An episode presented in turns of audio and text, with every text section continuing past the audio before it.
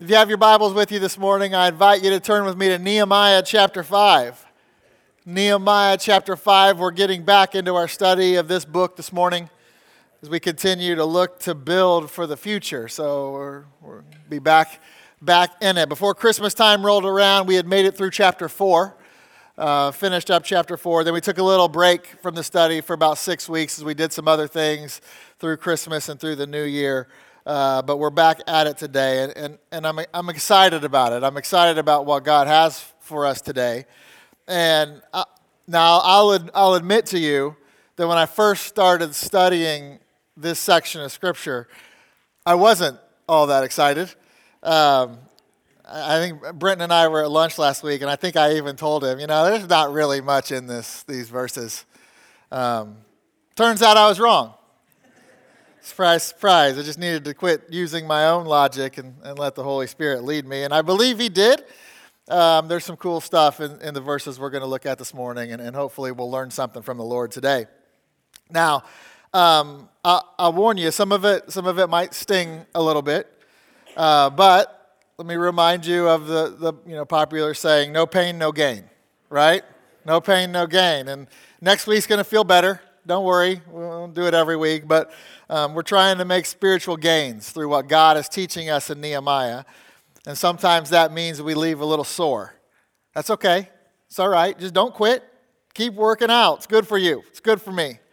Um, today's going to be good for us if we listen and apply uh, what you hear. But before we get into all that's in front of us today, let's, let's do a, a, bit of a review. We'll do it quickly, but just a review since we've been away from this book for a little while. So our main, the name of the book's Nehemiah. He's, he's obviously the, the main character of this book. And, and what we find when we start this book in chapter 1 is Nehemiah was working as a cupbearer for the king of Persia in the palace of Shushan. And when he's working in that job, he gets a report from his brother that Jerusalem was in ruins. And so Israel had gone through a time of, of captivity, 70 years in captivity. They're still under Gentile oppression. And things in, in Jerusalem in the holy city were bad. And, and when Nehemiah heard that report and he received that report, he was burdened. He was burdened by it. And because of that burden, he sought out the Lord. And he asked the Lord if he could be a part of the solution. He wanted to help rebuild the city and rebuild, in particular, the wall that surrounds the city and the gates that are a part of, of that wall. And in chapter 2, Nehemiah gets King Artaxerxes to, to buy into his burden, and the king allows Nehemiah to leave his post as his cupbearer and to go back to Jerusalem for a time and rebuild. And, and the king even agrees to pay for it. It's, you know, it's, it's a cool story. And so Nehemiah heads back. He surveys the land. He sees all that's in front of him and, and in front of the people of Israel. And, and then, he, then he starts kind of rallying the troops and he tells them that it's time. It's time to rebuild. And it's, it's time to quit living in the ruins that they were living in. And they needed to stop being a reproach or a disgrace to the Lord because of the condition that that city had fallen into. It was God's chosen city. And, you know, and there's so many similarities in our lives, in our homes, in our church with those things. And in chapter 3, they begin the process they, they begin rebuilding the wall and the gates, and we looked at those 10 gates that surround the city and how they picture the things that we need in and out of our lives if, if we're going to be builders for the Lord, if we're going to be Nehemiahs for the Lord. And during that process of rebuilding, what we find is, is not everything goes perfectly smooth, right? Because, as 1 Corinthians 16 9 says, for a great door and effectual is open unto me, and there are many adversaries. And we find that to be true in our lives as well. When God opens doors and, and we begin serving the Lord and working for Him, man, the, the, our enemy, Satan, wants to stop it. And adversaries pop up. And Nehemiah faces adversaries, and, and like I said, we obviously do as well. And this church has adversaries. You may not even know it, but your home has adversaries. Sometimes those adversaries may even look like friends, but they're enemies to, to the work that the Lord wants to do in and through you and your family. And when Nehemiah deals with those adversaries, he starts by taking it to the Lord. We see this continual, this, this consistent aspect of prayer through this book. And, and Nehemiah goes to the Lord, and then we see through chapter 4 kind of that process of defeating those external foes. And in order to do that, you have to understand priorities. You have to be able to, to keep your focus where it needs to be and not get distracted by a lot of the things that are going on around you and a lot of things the enemy's trying to do. And, and what we see is that Israel was successful in this up to this point. Right? Nehemiah puts a plan together. He sets watches and shifts. He divides the labor and the laborers, and the work continued. That was chapter 4. But what we're going to see today as we begin chapter 5 is that the devil never stops his attacks against God's people and God's work. It doesn't matter if you experience some success in the spiritual warfare that you face, the devil isn't going to stop. Now, he may change his tactics, he may change his approach, but he won't stop. He will continue to look for an opportunity to get a foothold in your life, in your home, and in this church. Because, again, I want you to think about this for a minute everything we've seen up to this point, up through chapter 4, it's really been a success. It's, it's all gone Nehemiah and the people of Israel's way. Nehemiah got favor with the king. All the people joined in on the task. The opposition came, but the work didn't suffer. They just kept building, they kept praying, they kept watching. It's, it's been pretty cool to see, and, and a lot we can learn from that. But in chapter 5, we begin to see a change. And, and, and the change is this the devil changes the way he, he, he's attacking. Because so far, all the opposition has come from the outside. It was the Ammonites, the Moabites, the Ashdodites, the Arabians. It was Sanballat and Tobiah and Geshem, and, these, and, and, and all these guys from the outside. And, and because of that, out exterior attacks, all the people of Israel rallied together. But in chapter 5, the opposition is the people of Israel. It's on the inside. And this is the first real sign of trouble. So, what we're going to see in our passage this morning are the real risk of building. That's the title of today's message. And that's not to say that the opposition that we've looked at in the previous chapters that, that it wasn't dangerous, that it wasn't a risk, that it wasn't real. It certainly was. But I do want you to know that when attacks come from within the family, that's a different level.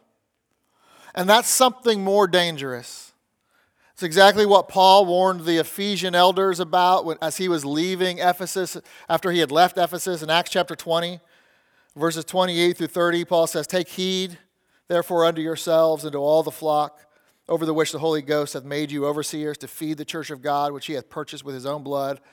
For I know this, that after my departing shall grievous wolves enter in among you, not sparing the flock.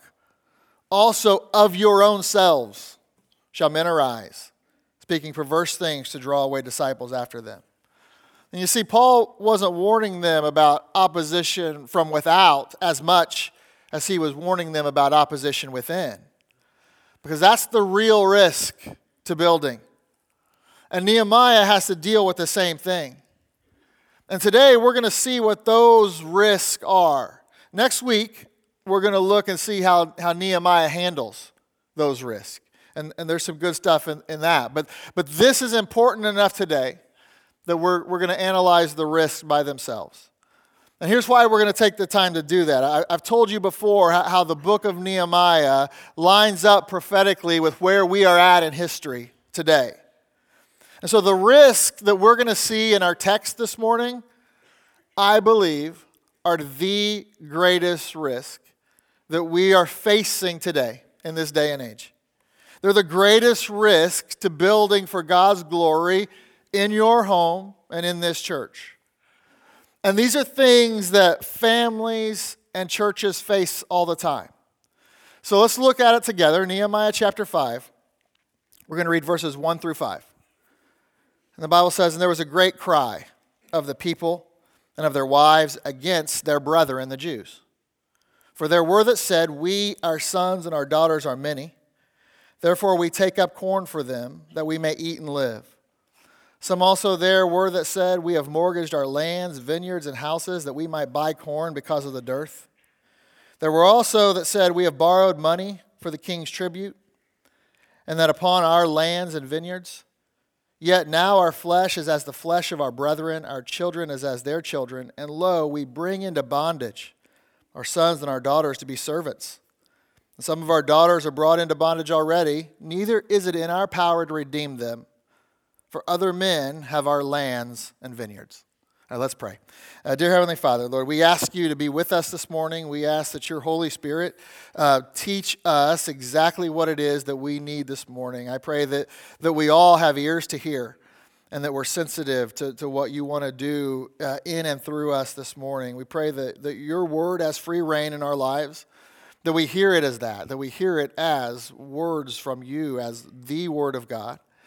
And Lord, I pray that, that it then does the work that only it can do to change us, and your spirit convinces and convicts us of where we need change, and, and Lord, that we take the steps to do it. And, and so, Lord, I pray that everything that is said this morning is true to your word. I pray that it is honoring and glorifying to you. And Lord, I pray that, that again, that, that you would work amongst us.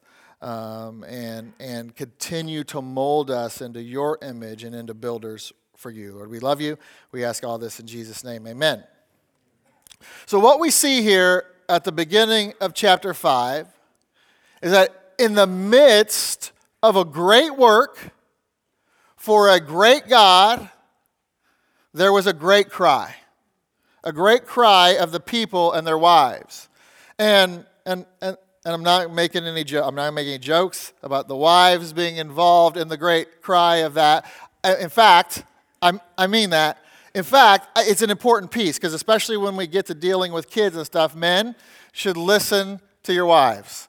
Your wives have good insight many times, and, and this is one. The wives had a cry for a specific reason. And, and many times, you know, we don't, we don't listen like we should, and we just keep going on with our life. So, so, that, so that's an important aspect to the wives uh, there at the beginning of chapter 5. And again, this great cry wasn't because of anything that Sanballat and Tobiah, Geshem, the, all of the enemies were doing. It was against their brethren, the Jews. So this was opposition within. And that's a real problem. And here's why it's a real problem it's, it's a real problem because that affects unity. You see, up to this point, the, the outside enemies have been attacking but there was great unity amongst the workers. There was great unity in the camp. Let me remind you of, of, a few verses. They, they got off to a great start, unified in what was before them. Nehemiah 2.18 says, Then I, Nehemiah, told them of the hand of my God which was good upon me, as also the king's words that he has spoken unto me. And they said, all the people, Let us rise up and build. So they strengthened their hands for this good work. And then all of chapter 3 is dedicated to describing how the workers were working together, side by side, to get the job done. And even when the enemies show back up in chapter 4, look at what verse 6 says. So built we the wall, and all the wall was joined together unto the half thereof, for the people had a mind to work. And verse 21 So we labored in the work, and half of them held the spears from the rising of the morning till the stars appeared. You see, there had been great unity. In fact, because the enemies were coming against them, they had rallied together to, to fight back and, and to keep the, the, the job going. But that unity was now being threatened because of the environment and because of the sinful actions of some amongst them. So, historically, you can probably see what's happening here. In verse 3, we, we read that there was a, a dearth in the, in the land. That just means famine. There was a famine in the land, and it was difficult to find food. So the people were hungry, and they had families that they're trying to provide for. And in order to do that, they're having to mortgage their lands and their vineyards and their houses so that they have the ability just to buy corn and to, and to pay their taxes. That's what the king's tribute is in verse 4. So they're having to buy food because they can't grow it themselves, and so they're, they're having to mortgage lands to be able to, to keep their families alive. The king is asking for taxes, the king's tribute is, is, is coming due, and things are bad. It's so bad, it gets to the point that some families are having to sell their children into servanthood or slavery just to survive. But, but here's what makes it worse. This is what makes it even worse. It was amongst themselves. Because there were other Jews, richer Jews, who were taking advantage of this situation. And the poor Jews were mortgaging their lands and their homes to their brethren. But their brethren were charging huge interest. We see that in verse 7. We'll get to that next week. Nehemiah says, Ye exact usury. That is just interest on a loan. So the people, just to make it in practical terms, the people are taking out second mortgages, so to speak, on their homes, and payment was coming due, and they couldn't pay it. And the solution was to, was to give their children as collateral and their children to work off their debt. And so it's, it's led to a really bad situation, as you can imagine, a great cry. So historically, that's what was going on, and it was, it was putting the building project at risk. Now, there's also a doctrinal application to this passage that I just want to mention very quickly, and it relates to the Jews in the tribulation as part of the work of the Antichrist. And, and there's a lot of passages that, that you can see that compare, but, but I want to show you one in Revelation chapter 6. In Revelation chapter 6, verses 5 through 8, you see a little bit of what the Jews are going to be dealing with economically under the reign of the Antichrist.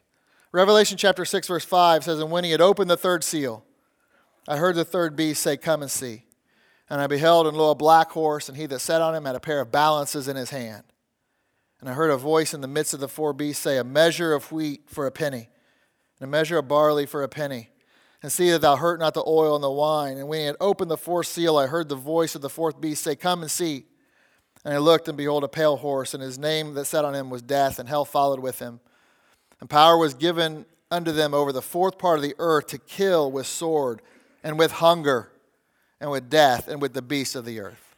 And so there's a, there's a historical application of exactly what has happened. There's a doctrinal application that will yet to occur in the tribulation. But there's a spiritual application for us today that I want you to see. And it's what we've been doing through this entire study. And I, and I think today is particularly relevant to our world. And the risk that these Jews were facing in Nehemiah's day really break down into three categories. And, like I already told you, I believe them to be the three primary risks we're facing today. And I know that's a big statement, but, but I think you'll see why as we go through it. Uh, but there are, these are the things that keep Christian families and biblical churches from fulfilling the mission that God has for them. And the first thing that you see happening, that you, you see historically in, in Jerusalem and in Nehemiah's day, and that you see happening in our world today, in Laodicean and Laodicean churches is the starvation of the flock. The starvation of the flock. You see, in Jerusalem, in 444 BC, there was a famine in the land. Look at verses 1 through 3 again. There was a great cry of the people and of their wives against their brethren, the Jews, for there were that said, We, our sons and our daughters, are many, therefore we take up corn for them, that we may eat and live. And some also there were that said, We have mortgaged our lands, vineyards, and houses that we might buy corn because of the dearth. So there are a couple problems in, in these verses as it relates to the famine. First of all, very simply, there was a lack of corn. There wasn't enough to go around. Verse 2 said that the Jews were having a bunch of kids and they couldn't keep up with feeding them. There was a famine. The rain wasn't coming. They, they couldn't grow as much corn as they needed to grow, and they were having to go to other parts and buy it. And so there was, there was a, a great famine that was causing this. And can I tell you, I, I think certainly throughout the world, but I, I know for sure that in America in 2022, there's also a famine in the land. And the truth is that many of God's people are starving. But they're not starving for physical corn, they're starving for spiritual corn. You see, in the Bible, corn is a picture of the Word of God. We find that in, in places like Psalm 78, verse 24, that says, And it had rained down manna upon them to eat, and had given them the corn of heaven. And this is, he's, he's talking about obviously what God did uh, during that time of wilderness by feeding them with manna. Exodus chapter 16, you can see all of the great uh, how manna is, is one of the great pictures of the Word of God. And here, God is calling manna the corn of heaven. Also, when Paul was talking to Timothy, he compared the word of God to corn in 1 Timothy 5, verses 17 and 18. He says, Let the elders that rule well be counted worthy of double honors, especially they who labor in the word and doctrine. For the scripture saith, Thou shalt not muzzle the ox that treadeth out the corn, and the laborer is worthy of his reward. That was a quote from Deuteronomy 25, 4. Paul does, uses this same quote in 1 Corinthians 9, 9 he quotes Deuteronomy 25 4 again. And, and, and, and so you see in those the connection of corn to God's word. And for many churches and for many believers out there today, they are starving when it comes to God's word.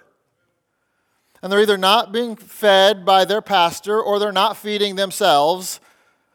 Many times, both of those things are happening. There's starvation amongst the flock of God today. Amos prophesied this day was coming in, in Amos 8:11. Behold, the days come, saith the Lord God, that I will send a famine in the land, not a famine of bread, nor a thirst for water, but of hearing the words of the Lord. A day has already come for the nation of Israel, but I believe the church of God is in that day today. And the people of God are starving because we are ignoring verses like Matthew 4 4 says, But he answered and said, It is written, Man shall not live by bread alone, but by every word that proceedeth out of the mouth of God. And we're ignoring that verse. So we're not taking the time to feed ourselves. We're not taking the time to come and listen and, and hear and learn from God. And that's because we don't love God's word like Job did when he said in Job 23 12, Neither have I gone back from the commandment of his lips. I have esteemed the words of his mouth more than my necessary food. And the obvious question that comes out of that is, you know, how many days, you know, if you look back over the past, you know, two weeks, since January 1st, how many days have you missed feeding yourself physically? Okay. How many days have you missed feeding yourself spiritually in that same time frame? There's a famine in the land of hearing God's word, and it's because we don't love it. And as individual Christians, as leaders of our homes, as churches, we need to take seriously the nourishment that we receive from God's word. Are you feeding yourself or are you starving? How about your family? Are you coming here and getting fed? Or are you neglecting the opportunity to do so? Don't be responsible for your own or for your family's spiritual starvation. But there's another problem related to the corn that we find in this verse. So, so there was a lack of corn. We just talked about that. But secondly, the, the corn that was available, it, it had to be bought. And again, they couldn't grow enough on their own, and so they had to go to outlying areas, and they had to buy corn. And I understand from a historical marketplace perspective, that's not necessarily inappropriate, although the Jews did have some responsibilities under the law to care for their poor brethren. Deuteronomy chapter 15, verses 7 through 11 says, If there be among you a poor man, one of thy brethren, within any of thy gates in the land which the Lord thy God giveth thee. Thou shalt not harden thine heart, nor shut thine hand from thy poor brother. Thou shalt open thine hand wide unto him, and shalt surely lend him sufficient for his need in that which he wanteth. Beware that there be not a thought in thy wicked heart, saying, The seventh year, the year of release, that was something that God put in under the law, is at, the, is at hand, and thine eye be evil against thy poor brother and thou givest him not, and he cry unto the Lord against thee, and it be sin unto thee. Thou shalt surely give him, and thine heart shall not be grieved when thou givest unto him, because that for this thing the Lord thy God shall bless thee in all thy works and in all that thou puttest thy hand unto. For the poor shall never cease out of the land. Wherefore I command thee, saying, Thou shalt open thine hand wide unto thy brother, to thy poor, and to thy needy in the land, in thy land. So they, they did have some responsibility to provide. But, uh, but again, I want to look at this from a, a spiritual perspective. And I want you to know that God always gives his word freely. And we should too. James 1, for example, verses 17 and 18 says, Every good gift and perfect gift is from above and cometh down from the Father of lights, with whom is no variableness, neither shadow of turning, right? Every good gift, a gift is free. A gift is free. And then, and then what is the gift he's comparing it to here? Of his own will beget he us with the word of truth. That we should be kind, that we should be a kind of first fruits of his creatures. And God gives us we're born again by the Word of God, and He gives us that freely. And He gives us His Word freely for us to receive. And there are two times in the Bible that, that you find people having to buy corn. And both times, corruption is involved. Once here in Nehemiah, the richer Jews were taking advantage of the poorer Jews, and they were forcing unlawful things so that the poorer Jews had to buy corn to survive. We're going to look, we'll look at that in just a second. But the other time you see it when, when people had to buy corn was in Genesis chapter 42. So was another time of famine. And the world had to buy corn. And, and guess where they had to go to buy it? Genesis chapter 42, verse 3 says, And Joseph's ten brethren went down to buy corn in Egypt. And Egypt in the Bible is a picture of the world and the corruption contained therein. And you might be thinking, yeah, wait, but wait a second. That story in Genesis 42 is when Joseph was in Egypt. How, how was that corrupt? Well, the answer is Joseph wasn't corrupt. In fact, as a picture of Christ, Joseph gave his brothers their money back and even gave them extra corn for free. In Genesis chapter 42, verse 25 says, Then Joseph commanded to fill their, his brethren, their sacks with corn and to restore every man's money into his sack and to give them provision for the way. And thus did he unto them. But Egypt and Pharaoh expected money for their corn. And let me just tell you, there is a world out there, even some churches out there, and they want you to pay for the corn. And that's corruption. And, and I'm, I'm just not going to take the time to go everywhere I could with this. But just know that when Egypt is involved in God's word and there's a buck to be made from it, it is corrupt. That is not how God intended. And when you buy a corrupt word, you're still going to starve. It's exactly what was happening in Jerusalem in Nehemiah's day. They were still starving, even, ha- even having to buy corn. Same in Genesis 42. The world had to come to Egypt to buy corn, and the world was starving. And again, I could hang out there for a while, but I'm not going to. You just need to know that the first real risk of building for the Lord in your home and in this church is starvation. Feed from God's word, God's pure, preserved words. And if you don't, you won't be able to build for his glory. It's just not possible. If you're not willing to feed yourself, if you're not willing to come here and be fed, I mean, you'll only go as far as you can go, and that's not very far. But that isn't the only risk we see in this passage. We have, we have the famine affecting the people, but we also have unscrupulous individuals treating their brethren improperly, all for personal gain. And that brings us to our second real risk in building for the Lord within our homes and within this church, and that is selfishness in the fellowship. Selfishness in the fellowship. Look back at verse 4.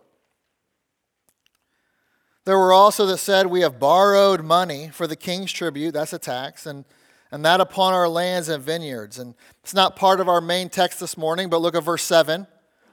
Nehemiah speaking and says, Then I consulted within myself, and I rebuked the nobles and the rulers, and said unto them, Ye exact usury, every one his brother. And I set a great assembly against them. And, and we talked about this earlier, but the, the richer Jews, those rulers and nobles, they were taking advantage of their brethren by, by, by letting them mortgage their homes and their lands and their vineyards and charging interest and expecting payment. Now, this was in direct violation of the law. In Deuteronomy 23, verses 19 and 20, it says, Thou shalt not lend upon usury to thy brother. Usury of money, usury of victuals, usury of anything that is lent upon usury. Unto a stranger thou mayest. You can charge tax, you can charge interest. Unto a stranger thou mayest lend upon usury. But unto thy brother thou shalt not lend upon usury that the Lord thy God may bless thee in all that thou settest thine hand to in the land whither thou goest to possess it. So you could loan your brother, in that context is the Jews, you could loan your brother money and you could expect payment back. You just weren't to charge interest. And that's exactly what they were doing here. And they were violating the law, and they did it because they were selfish. They took advantage of an opportunity because they only cared about themselves and their own personal gain what they could fr- gain from it. And, and let me just tell you the quickest killer to unity within a home or a church is selfishness. When everybody just wants what they want, or they make decisions based upon what they can get out of it, you're asking for trouble. And I promise you, the Lord is not glorified selfishness within a fellowship, within a church, within a home, it kills building for the Lord because it comes about you and not Him. It's your kingdom and not His. And, and I'm sure you are aware, but the Bible has a lot to say about selfishness and the sin that it is. It's the complete opposite of the ultimate example that Christ set for us, which is selflessness. Philippians 2, verses 3 through 5. Let nothing be done through strife or vainglory, but in lowliness of mind, let each esteem other better than themselves. Look not every man on his own things, but every man also on the things of others. Let this mind be in you, which was also in Christ Jesus. That, that was his example. It was selflessness. It was Paul's desire for his own life because of it. 1 Corinthians 10, verses 32 and 33 give none offense neither to the Jews nor to the Gentiles nor to the church of God even as I please all men in all things not seeking mine own profit but the profit of many that they might be saved. But that, that's how you build. You can't think of yourself. You can't think of what you can get from it. You have to be thinking of others. I love the way Paul puts it in 2 Corinthians 4 verse 5 for we preach not ourselves but Christ Jesus the Lord. And ourselves, this is what we think of ourselves, your servants for Jesus' sake. Paul said, Man, none of this is about me. We don't preach ourselves. I'm not trying to build my own kingdom.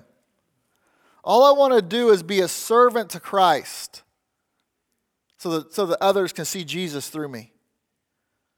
And listen, you need to understand this in the context of selfishness in the fellowship. Because there are people out there, and they exist in our homes and, and in churches and in this church, and, and they're pretending to represent Christ, but they're actually preaching themselves. And listen, that's devilish. You know that. I mean, that's what Satan did. That's Isaiah 14. That's pride. And so so, so just as a warning, you know, be wary of guys who always think they know how to do something better and that everything is wrong. And, and if, if they could do it, it'd be better. I guarantee you that. Are they preaching Christ or are they just preaching themselves? Are they trying to build up or tear down? This is a real risk. Listen, we need people that strengthen the church, that strengthen the home, builders, edifiers. That's what edifying means to build. And that's exactly what true men and women of God do. They build churches, they build lives, they build homes, they build families.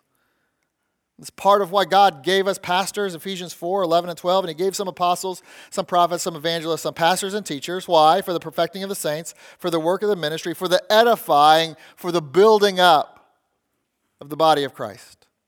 But it's not only pastors who are to do it. We're all to edify. We should all take part in building into the life of someone else our children, our disciples, our friends. We should all be doing it. So, listen, what you must understand is that there are those who build and there are those who tear down through selfishness. There are those who are selfless, and there are those who are selfish, only looking for personal gain. And listen, sometimes differentiating between the two can be a little tricky, especially if you're only looking at the outside. In Romans 16, Paul told the church to be careful about this. In verse 17 and 18, he says, Now I beseech you, brethren, mark them which cause division, that tear down, and offenses contrary to the doctrine which ye have learned, and avoid them. For they are such, for they are such serve not our Lord Jesus Christ, but their own belly. And by good words and fair speeches, it sounds right, they deceive the hearts of the simple. And simple in verse 18, it, it, it doesn't mean dumb, it means innocent, it means unsuspecting. So be careful. And, and, and look out for others and look out for yourself too. It's, it's easy to get caught up in selfishness without even realizing it. So don't get caught up in the trap of thinking too highly for yourself. I, I know this world tells you to do that, but don't buy into it. And, and I've, there's, there's three verses. I share them regularly because, because they're important to me, because I, I keep them on my heart, but so I don't think too highly of myself all the time. It's good for me to remind it of how Paul described himself. 1 Corinthians 15 9, he described himself as the least of the apostles. In Ephesians 3 8, he describes himself as less than the least of all the saints. And then in 1 Timothy 1.15, he, he, he says, This is a faithful saying and worthy of all expectation. Christ Jesus came into the world to save sinners, of whom I am chief. That's how Paul described himself. And listen, those aren't sad verses. So that is not Paul having poor self esteem to his own detriment. And the world might tell you that, but that's wrong. That right there, that is victory in the life of Christ. Man, for me to live as Christ and to die as gain. That's humility and selflessness modeled after Christ. Because his strength is made perfect in weakness. When I am weak, then is he strong. That's what we want to show forth. And listen, at the end of the day, this is a great privilege that we get to do to be able to serve Him, to build, to be a part of something that is so much greater than ourselves. We're talking about like building and building our homes and investing in our kids and this church. And we get to do that for God's glory. What, man, what, what, what better thing to be a part of? So, why would you want to promote yourself anyway? Give that up. Spend time with the Lord, feed off the good corn, and build for His glory and selflessness. Don't tear things down in your own selfishness, because that's what selfishness does it tears down. But there's one more risk that we need to look at this morning. And we see now the starvation of, of the flock is, is a risk to building for the Lord. We need to be feeding off His word to even know how to build. Then selfishness within the camp and inside the fellowship. That's another huge risk and opposition from within. But then, third, and the last risk that we see in our passage this morning, and it is a huge one in our society today, and that is slavery of our families. Slavery of our families. Look at verse 5. Yet now our flesh is as the flesh of our brethren our children as their children, and lo, we bring into bondage our sons and our daughters to be servants. Some of our daughters are brought into bondage already, so this has already happened. Neither is it in our power to redeem them. We, we don't have the money to, to, to buy them back, so to speak. For other men have our lands and our vineyards. We've already mortgaged all that. See, the, the Jews at this time, they were, they were selling their children into slavery into servanthood to pay off their debts, to be able to eat. And they were unable to, to, to garner the resources to be able to, to, to get them back, you know, to buy them back. And, and This was a real problem, as I'm sure you can imagine.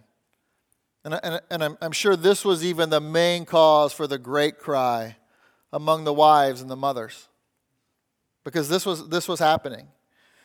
And when we think about this sort of thing, I think our natural response is to be shocked and, and unable to believe that somebody would do such a thing. And there were certainly cultural implications and considerations for this type of activity that, that is different than today.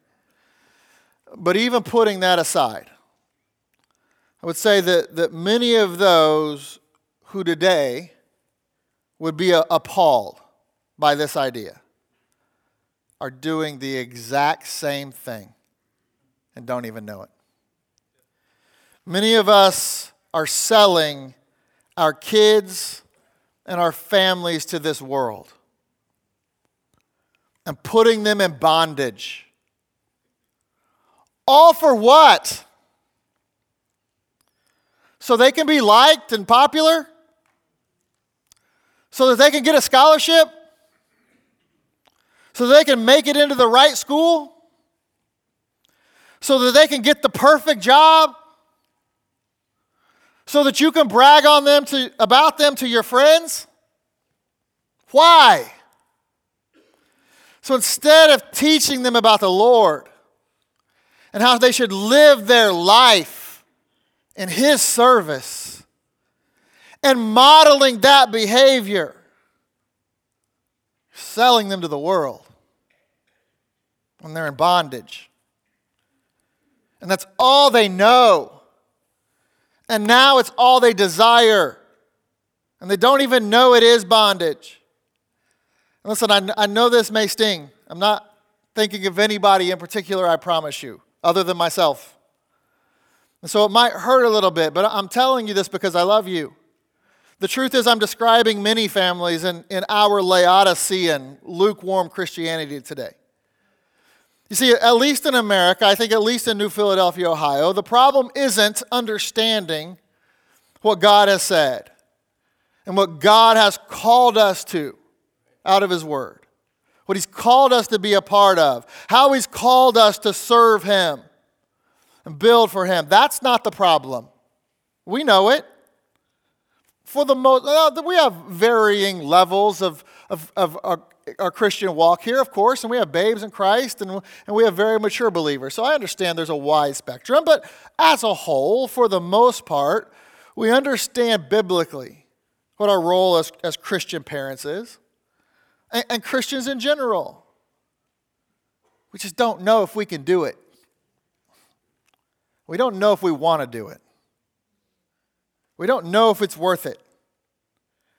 And we're not sure that living that life and, and walking in the Spirit and leading our families that way will take us to where we really want to go in this world.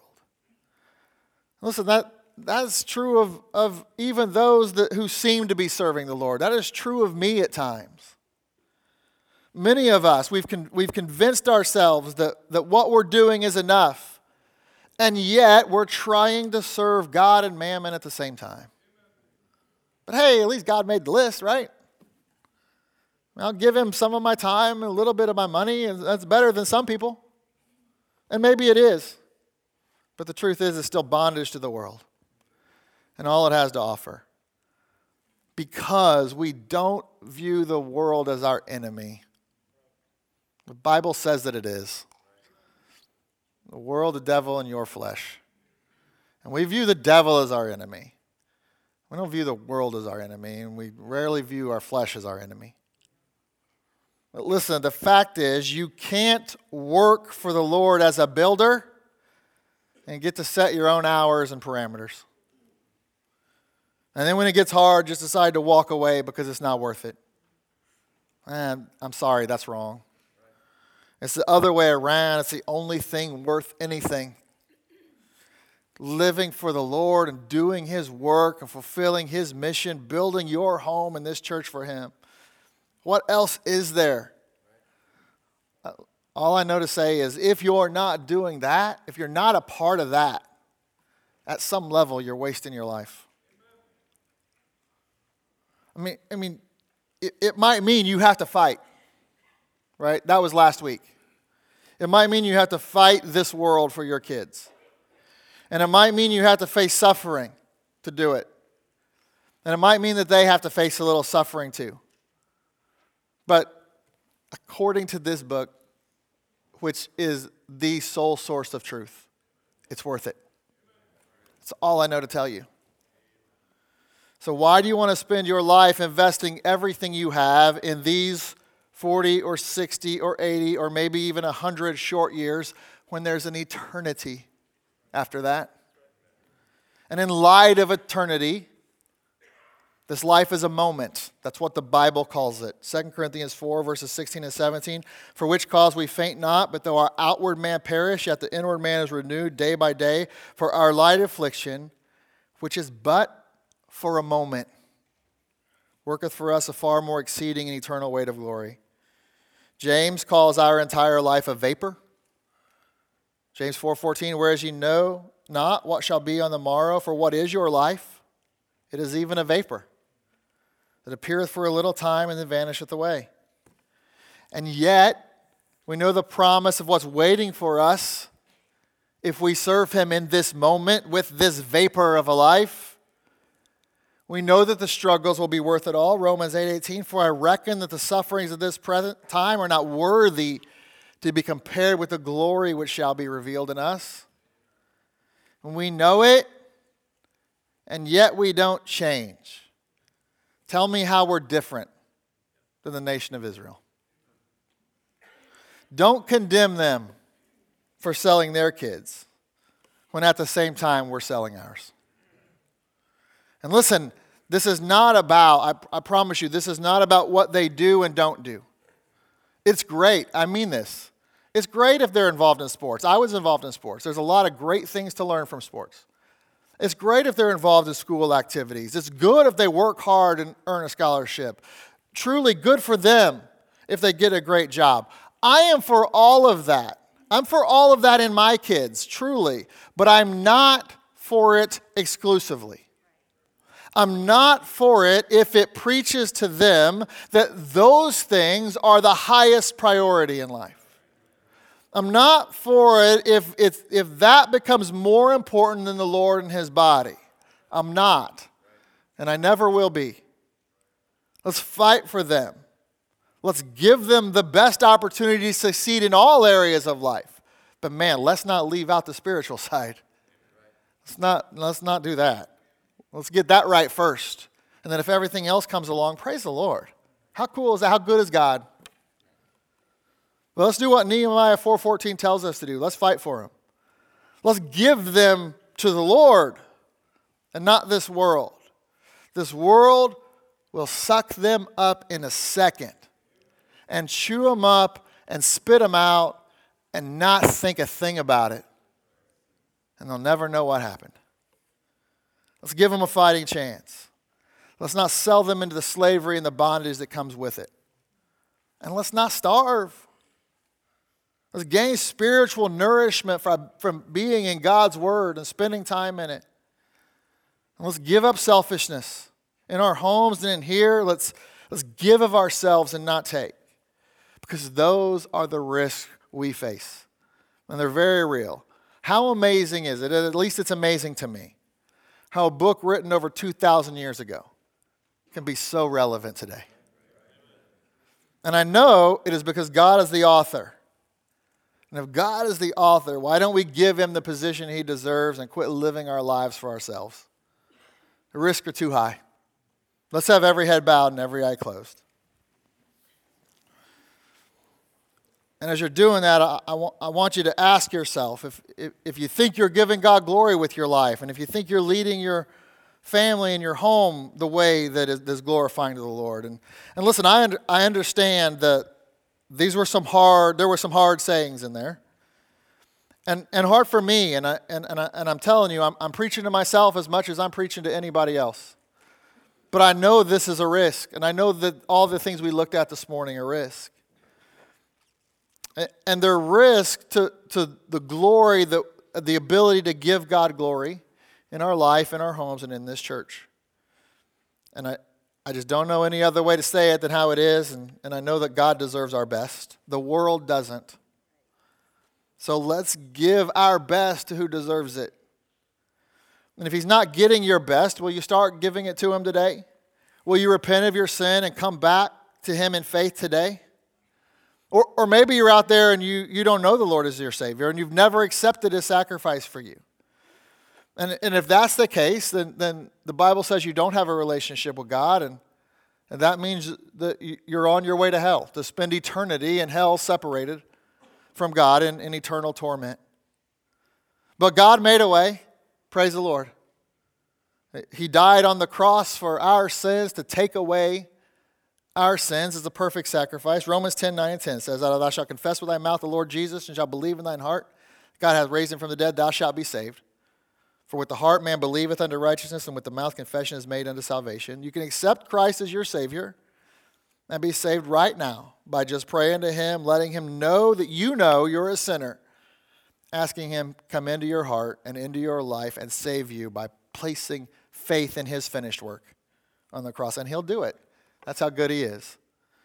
And if you have questions about that, we'd love to talk to you. We'll be around here in the front. You can come talk to us. But let's give God, whether we know Him as our personal Savior or not, let's give Him all that He deserves. Dear Heavenly Father, Lord, again, we just thank you for your word. And even the even the the the, the passages like this that are that at least certainly convict me and get me to analyze all, that I'm doing in my life, Lord. I, I thank you for them.